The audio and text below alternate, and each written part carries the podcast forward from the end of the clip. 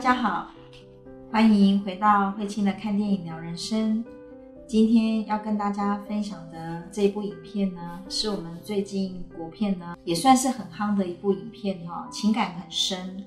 然后它入围了呢我们金马奖的六项提名，就是《亲爱的房客》。那这部影片里头。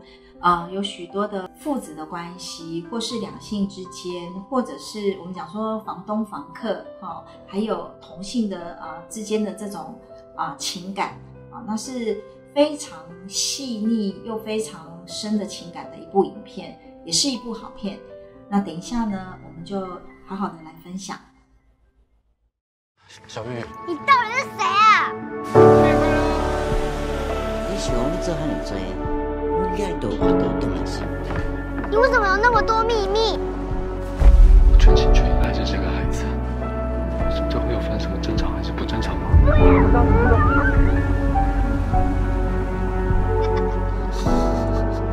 这个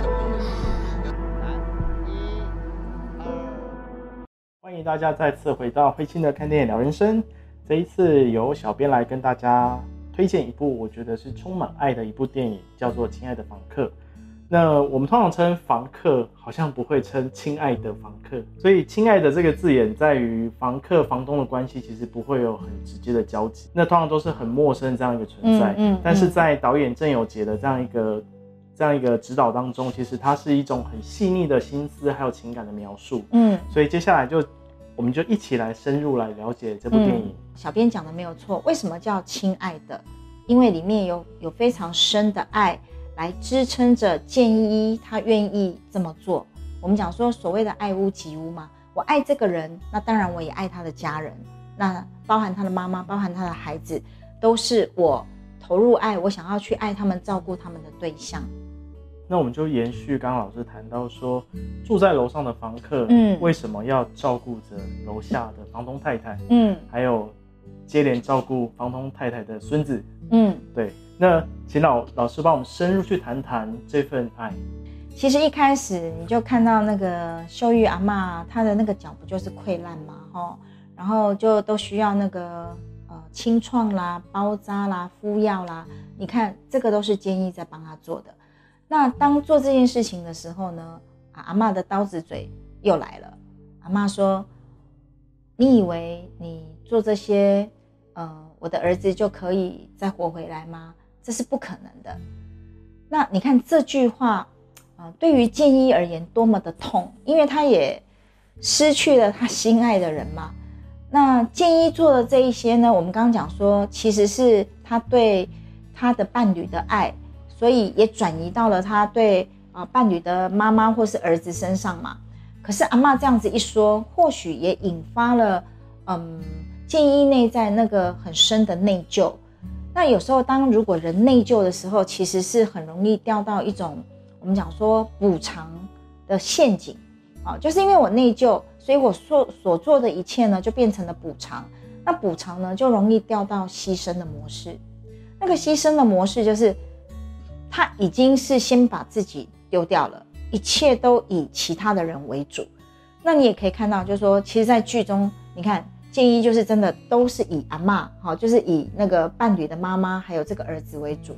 但我们也必须看到，他真的也很爱他们。忧郁呢，虽然是立维跟前妻所生的孩子，可是建一对他真的就是视如己出啊。对，那是真的一份很深的爱。嗯。那这样这样的一个很深的爱啊，其实到后面就是秀玉阿妈过世了，嗯，其实也引发了很多关于小孩子的问题，嗯，还有就是家里财产的问题，嗯嗯，这其实，在弟弟立刚回来之后，其实在家中引起很大的纷争，他要去踏上法庭去面对这些问题，其实内心有很多的纠结，包含呃性别的认同、身份认同的问题。那请老师帮我们细谈这个部分。嗯，其实电影的一开始。就是看到建一是在法庭那里嘛，那我就觉得哇，这样的男生怎么会哦，好像要去到法庭，到底发生什么事？那当然呢，就我们刚刚呃所提的那一点以外呢，立伟的弟弟立刚呢，其实他为什么会回来？他妈妈自己也很清楚，就是你没有钱了，你才会回来啊。那平常他的生活起居，并不是立刚在照顾的，是建一在照顾的。好，那所以建一在呃照顾他们那个秀玉阿妈的身体，其实也慢慢的、渐渐的不好。当他生命快要走向终点的时候，他做了一件事，就是请建一要收养优宇嘛。这个房子呢，阿妈也做好了打算，因为小儿子并没有回来照顾过他们，都是建一。然后这个孩子又要被建一收养，所以阿妈就希望能够把这个房子就留给孙子嘛，所以就过户给优宇。然后过户给优宇，然后建一又收养了优宇，所以这中间的这样的一个串在一起呢，立刚就误会了这个建一应该是贪图他们家的房子，亦或是妈妈的死亡。是不是他刻意蓄意害死的？但是我看到的就是说，有时候人就是这样哈，你没有为这个家付出多少，可是你又希望从这里能够得到。我记得在呃有一次立维在回顾的时候说，他一个人要打几份工啊，然后因为他弟弟又负债啊，又逃到大陆，讲的就是这个立刚嘛。那你看，全部需要钱了，你才回来拿。可是你要有这个权利，你又不尽这个义务跟责任。我想在许多的家庭里面啊，确实就是有这样的议题产生，啊，就是那个失衡呐。你没有尽责任义务，可是你又想得到。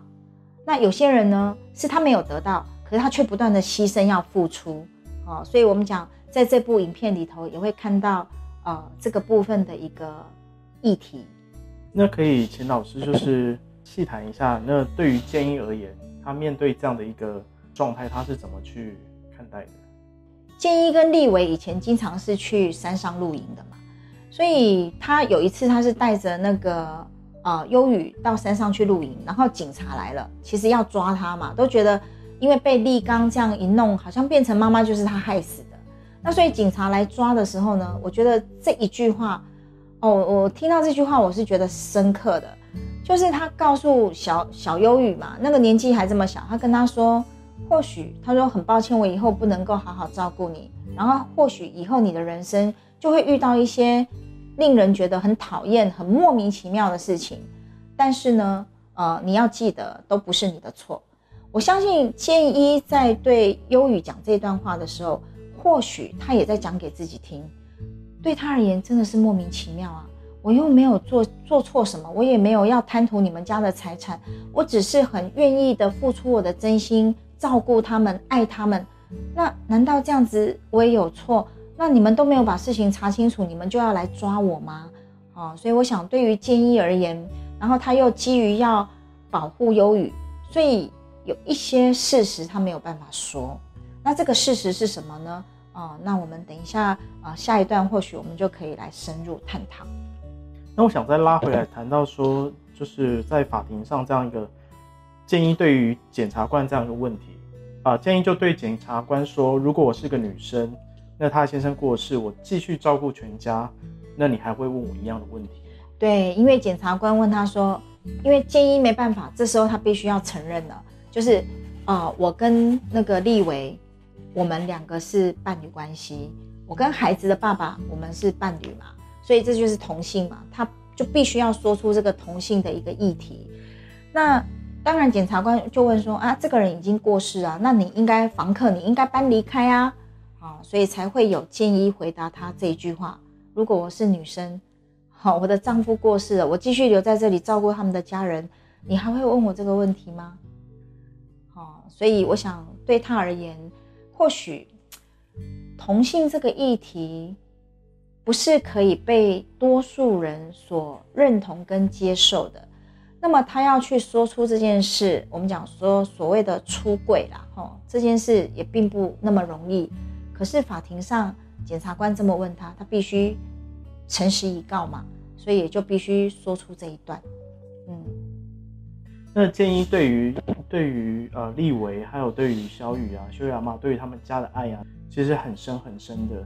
尤其在对于小雨的照顾啊，那小雨把建议叫做爸爸二号。嗯，那可以请老师帮我们谈谈这一段吗？啊，这一段也让我非常的感动，因为呃，这是秀玉阿妈要建议这么做的，就是请他收养这个小雨嘛。那对于这个孩子，我也觉得他很看清楚大人在干嘛的。他就跟建一说：“为什么要收养我？你收养我干嘛？如果没有我，你应该会比较轻松才对啊。但是我觉得建一的回答让我好感动哦，那一刻我都觉得哦要掉下眼泪。他说：“有了你，我会更快乐啊。”哦，所以你可以看到他是多么的爱，真的爱这个孩子的。然后法官就问这个小雨说：“那你想不想叫他爸爸？”啊，小雨就摇头。那我以为那一刻，我以为说哦，这个孩子是在拒绝建议的。不，他说我想叫他爸爸二号。对，所以你看建一听到爸爸二号，他眼泪就流下来了。那为什么称爸爸二号？代表在小雨的心里面，我有我的爸爸，我知道我的亲生爸爸是谁，我没有忘记。那现在我虽然让你收养，你不是我的亲生爸爸，但我也爱你如爸爸，所以我叫你爸爸二号。啊，这个就是对于我们讲说，之前有不同的在电影里面，我们都提到，呃，亲生父母跟养父母的关系哈。那你看，亲生爸爸妈妈这个位置就是不能够被取代啊，哪怕建一这个养父再怎么爱小雨，他还是养父，不能够取代亲生爸爸的这个位置。那对于孩子而言，他也没有忘记我的生命从这里来，这是我的亲生爸爸。所以当他可以连接他的亲生爸爸，然后又能够爱他的养父的时候，那他同时得到两份爱。但是我们看到也有一些养子女身上呢，会有这样的一种两难。比如说，如果我的养父母很疼我的话，我要靠近我的养父母，我就觉得我对不起我的亲生父母。那我如果说这个去爱我的亲生父母，我又觉得对不起我的养父母，所以弄到最后，他两边都不要。所以养子女身上呢，对于归属这件事是他们很大的课题，因为他不不知道他应该属于哪一边。但是对于小雨而言，你看他年纪这么小，他非常的清楚，就是爸爸跟爸爸二号，好，所以两份爱他都可以得到。对于忧雨而言呢、嗯就是他的内心是怎么可以很深刻知道父亲的位置，还有养父的位置？因为忧雨他不是被送出去的孩子，他是因为爸爸过世了，那妈妈本来就跟爸爸离婚了嘛，然后阿妈要他收养他，他不是被送出去的孩子，他只是一个名义上一个我们讲说收养的这样的一个动作，所以对他而言，他很清晰有爸爸这个影子啊，他也跟爸爸相处了好几年呐、然后建一也是每一天都在跟他生活在一起，并不是他从这个环境被送到另一个环境去，所以对他而言，他很清晰。那如果对一般的 社会或家庭里面，这种就是养父母的家庭啊，那他要作为养子的自己要怎么去连接自己原本的家庭呢？我是原连接到自己原本的这样一个根源？说实在话，这个也必须要养父母的同意。如果养父母没有同意，养父母其实是禁止你，你不准去找或是什么。通常孩子他不敢，因为他会经验到内疚。那如果养父母同意的时候，然后孩子呢，他也不一定可以哦，除非他自己去转化掉他内在的那种内疚的感受，他才能够真正连接回他的亲生父母。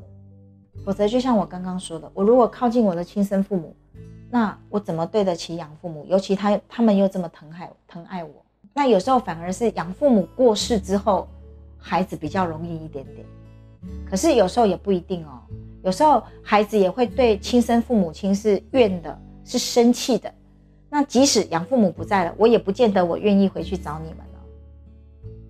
所以这个内在有很多的那种，我们讲说小时候没有得到的怨呐、你被送出去的那种被遗弃的感觉，这些伤痛都是需要疗愈的。然后那一些内疚也是需要被转化的，哦，他才可能有一个重新连接的机会。那么这个在我们的关系工作坊里头，我们如果要从养父母这边连接回亲生父母亲这边，其实这个都需要有一些过程的，然后也需要有一些心灵对话的，在心灵上怎么样让这个施受这个两造双方是可以平衡的，他才有机会。那我们就回到我们的电影里面啊。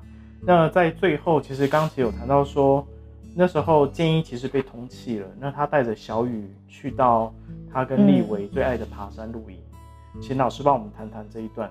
建一才忆起了当初他跟立维在山上所发生的这一切，所以当他在忆起这一些的时候，其实他就把这整个的过程就写下来了。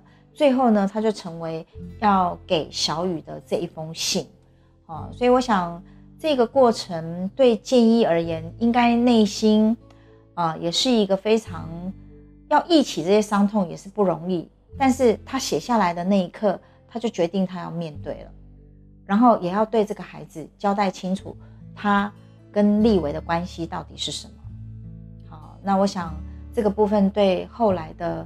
小雨而言也是非常重要的。那我觉得最感动的其实是在，啊，警察要抓走建一那一刻。对，然后你看小雨，他很爱建一，所以他上去拥抱他，然后建一跟他说：“我永远永远都爱你。”对，真的是，嗯，很感动。那我们再回来谈谈秀玉跟建一的关系。嗯，那刚其实有谈到说，就是秀玉阿妈她其实就是。刀子嘴豆腐心是，但是最后一刻他还是 看懂了一切，然后还拜托建一去收养小雨。那请老师帮我们谈谈，就是秀玉阿妈最后这样一个接受啊，这些很深入的这些细节。你看啊，建一他真的是好那种无微不至的照顾这个秀玉阿妈，对不对？然后他都称她叫阿姨啦，哈。秀玉就看着啊，这个笑脸的嘛，谁叫叫严导的，然后长得很帅啊。然后难怪我儿子会喜欢你啊，所以他就问问建一说：“我儿子跟你在一起幸福吗？无幸好不？”然后建一说：“无幸好就是幸福。”那最后你看，身为父母的都是这样啊。我的儿子跟你在一起啊，有幸福，有幸福就好了。然后他就跟建一说：“其实我早就没有怨你怪你了，你也不要一直怪罪你自己。”因为有时候，当我们内在这么的内疚或罪恶感的时候，有时候我们会无意识的让自己过得不好，然后用过得不好惩罚自己，这样才觉得好像我对得起死去的这一个人。那这是一种状况。有另外一种状况的人是怎样？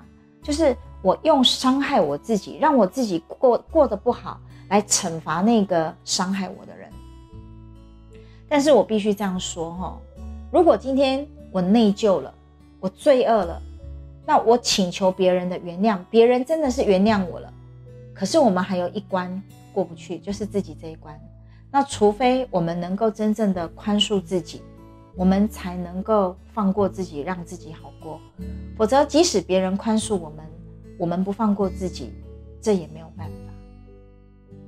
但是，我觉得对于秀玉阿妈而言，他愿意跟建一谈这一些，我想对他而言是真正的放下了，然后也感受到建一对他们的那种付出，全心全意的，然后那个是没有企图的，没有目的的，好，就是真的是出于一份对他们的爱，所以早就像一家人一样的啦，嗯，那种情感是很深的。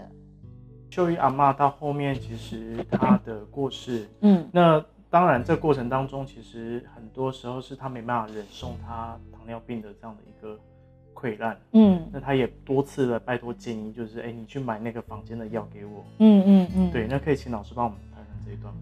我想看到这一段呢，对我而言啊，也真相大白，松了一口气。否则，我觉得建议这么爱他们，怎么可能会害死这个阿妈秀玉阿妈呢？原来是在有一个晚上。